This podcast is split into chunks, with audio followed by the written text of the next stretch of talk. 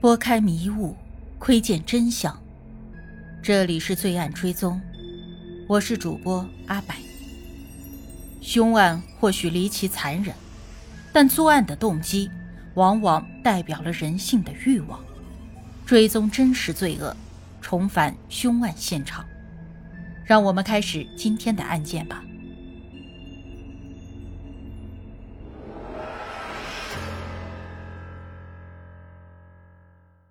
轰动一时的奶昔谋杀案至此尘埃落定，但是这起案子中仍然有很多地方非常的蹊跷。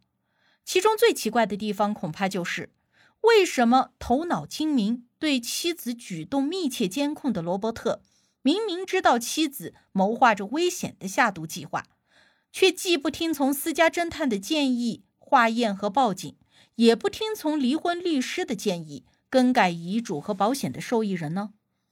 虽然罗伯特告诉私家侦探，南希的外遇令自己伤心欲绝，但是他的所作所为，不动声色的监视取证，长达数月隐忍不发，似乎不太符合一个刚长寸断的丈夫的模样。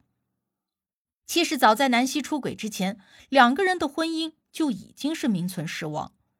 罗伯特的妹妹简回忆，二零零二年的家庭聚会时。嫂子南希就从不和哥哥对视。二零零三年年初，罗伯特和南希前往澳大利亚探望朋友，朋友也一致察觉到这段婚姻已经走到了尽头。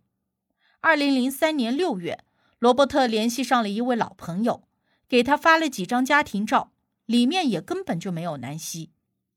当然，罗伯特也曾经向朋友们表达过对南希出轨的愤怒，但是他的愤怒点。并不在于妻子对自己情感上的背叛，而是一想到他们在我的孩子们睡觉的时候胡搞，我就气不打一处来。他还曾向同事兼密友大卫抱怨，小儿子瑞斯最近的脾气很坏，因为南希经常和情人煲电话粥，忽略了管教孩子。所以，真正让罗伯特决意离婚的是南希的心不在焉。不能再履行自己为人母的职责，这一点，用他的话来说，南希已经成了一个坏母亲。他在朋友们那里形容她是黑暗自恋的女人，已经无法达成花瓶太太的 KPI，必须要被裁员了。在法庭陈述的时候，南希曾经哭诉自己曾经多次的提出过离婚，但是都被罗伯特一口否定了，因为罗伯特告诉他。你没有资格提离婚，我说离婚才离婚。虽然我对南希早就多次提出离婚这一说法非常的怀疑，但是罗伯特的这句“你没有资格提离婚，我说离婚才能离婚”却可信度很高。这场男强女弱的婚姻里，罗伯特应该是掌握着绝对的话语权。他在死前的几个月的行为，其实是一个决意离开的掌控者。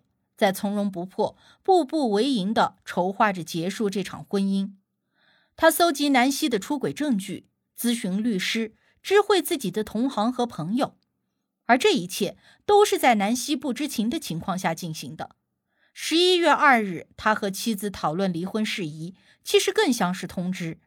他只是向南希宣布离婚的继承事实，包括财产的分配和抚养权。所以。罗伯特对南希种种潜在行为的视而不见，就很难用爱令人盲目的姑息软弱，或者是为了维持婚姻的隐忍来解释。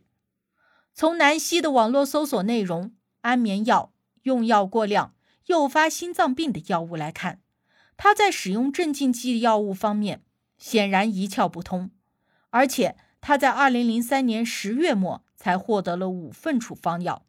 但是早在二零零三年八月二十三日，罗伯特就告诉了自己的私家侦探，自己的酒里疑似被妻子投了毒。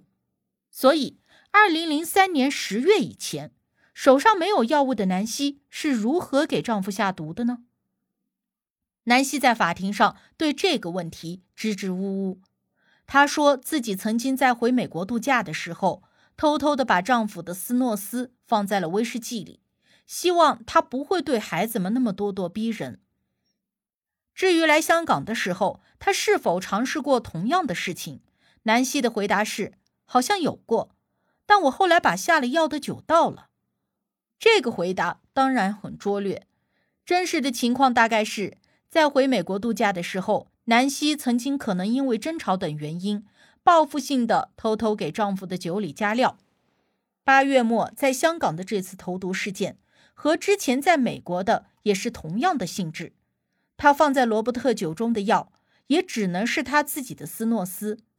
按照他的供词来说，就是好像尝试过和之前同样的事。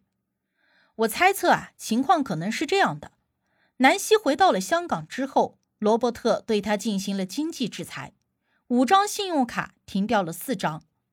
自我为中心又极度物质的南希极度愤怒，便像从前那样故技重施。然而，严密注视他一举一动的罗伯特轻易就发现了南希的行为，毕竟是用他的药给他的酒下毒。下药未遂和搜索内容这两件事，或许是精于博弈的罗伯特隐藏的王牌。罗伯特大概是想以南希的不忠，迫使妻子离婚，无条件同意自己关于财产以及抚养权的全部决定。如果南希顽固不化，那么罗伯特很有可能就会抛出南希的犯罪证据，并且由纽约的专业人士作为证人。如果南希不想离婚，不同意他的财产抚养权的分配，那就把他送进监狱。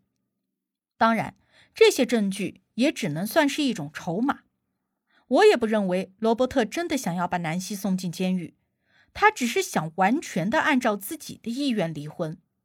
至于不更改遗嘱和保险受益人，一方面可能是避免南希起疑。因为他正处于秘密搜集他出轨证据的阶段，一方面可能是罗伯特觉得自己掌控了一切，真心没有感觉到任何的危险。我们再来看南希这个期间的行为，虽然在庭审期间，控方将南希的杀夫罪行称之为冷血的谋杀，但是他的种种举动，网络搜索、搜集处方药，也的确表明他在预谋着一场谋杀。但我想说的是，南希的种种行为其实从头至尾都带着明显的冲动和情绪化的性质，其实更接近于一场久怀杀意的激情杀人。就像我们之前分析的那样，南希是一个极度自我、人格和情绪上都很不成熟，为了自己的欲望会对规则都不管不顾的人。这样的性格其实更接近于一个被惯坏了的孩子。无法接受指责和面对现实，宁愿用荒诞不羁的谎言去掩饰，也很容易因为愤怒啊或者恐惧啊，做出极端的、冲动的、毁灭性的不明智举动。八月末的那次投毒未遂之后，南希才开始在网络上搜索诱发心脏病的药物这样的下毒基本常识，但是比较具体的搜索发生在十月末。然后通过谎报病情搜集药品，所以这一个多月的时间里，才应该是南希的构思时期。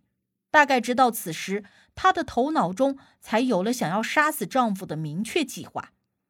那么，南希的情人迈克尔在这期间究竟扮演了什么角色呢？庭审期间，控方将迈克尔形容为这场谋杀案中的默许和鼓励者，罗伯特的亲属更是认定。迈克尔才是幕后的主谋。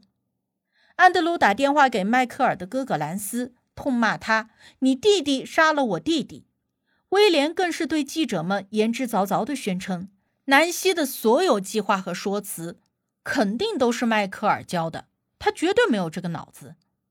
然而，整个审判期间，南希的这位情人从来都没有受审，似乎也没有接受过调查。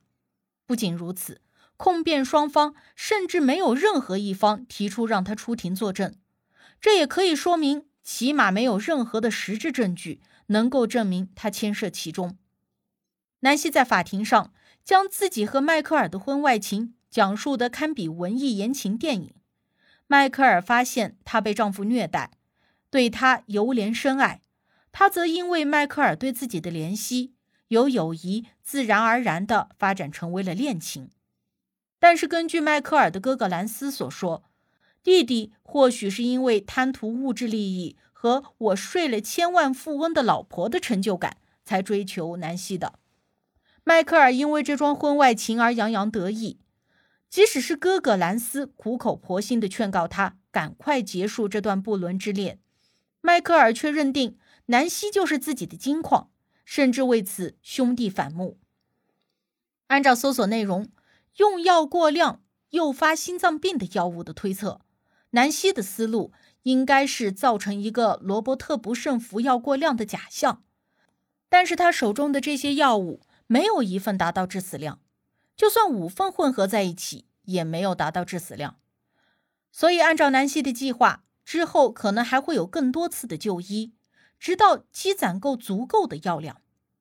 然而南希不知道的是，自己的丈夫早就已经抢先一步，打算将自己从这段婚姻中开除。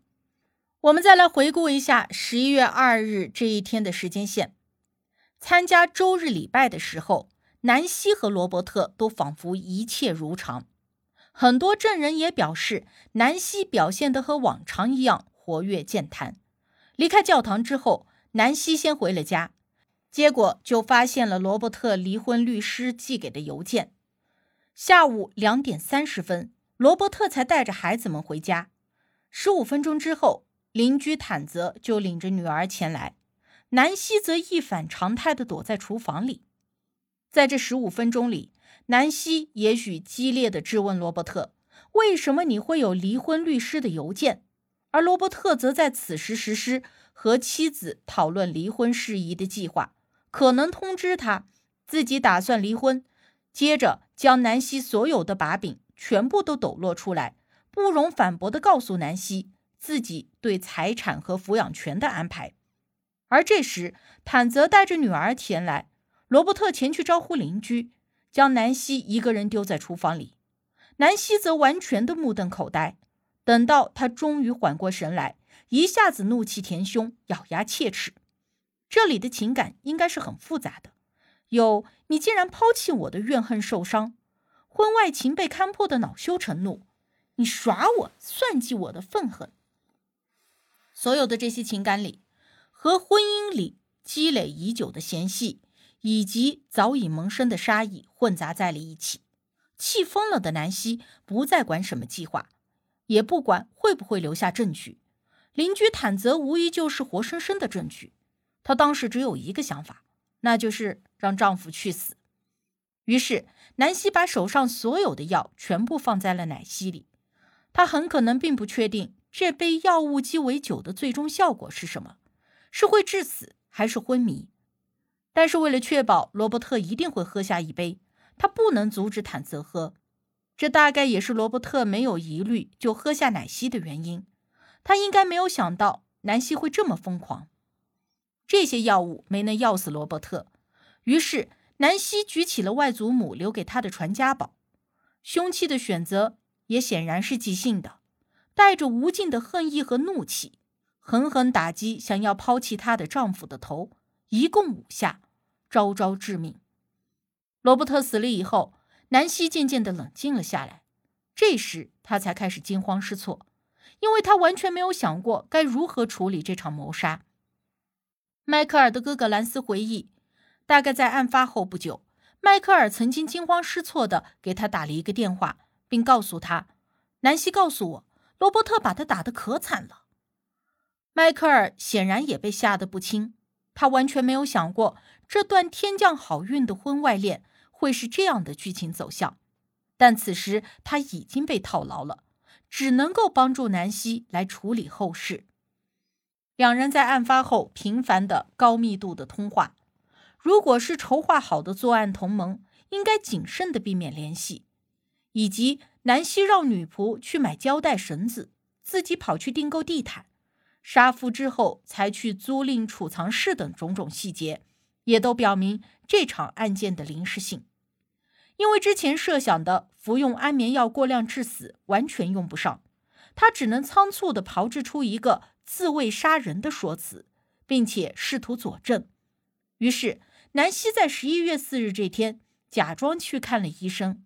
证明自己遭受了罗伯特的毒打，但是他又不敢让医生真的具体诊治，因为他根本没有伤，只好含糊的声称自己全身都疼。因为是慌乱间临时构思出来的版本，很容易漏洞百出，所以南希的证词前后矛盾，不堪一击。罗伯特的尸体被发现以后，迈克尔立刻吓得躲了起来。不过，除了记者之外，并没有什么人找他。不久之后，他就另觅新人，和一个名叫特雷西的开着奔驰的女人同居了。南希却似乎对迈克尔余情未了。二零零六年的春天和夏天，此时南希已经是被判终身监禁、开始服刑的状态。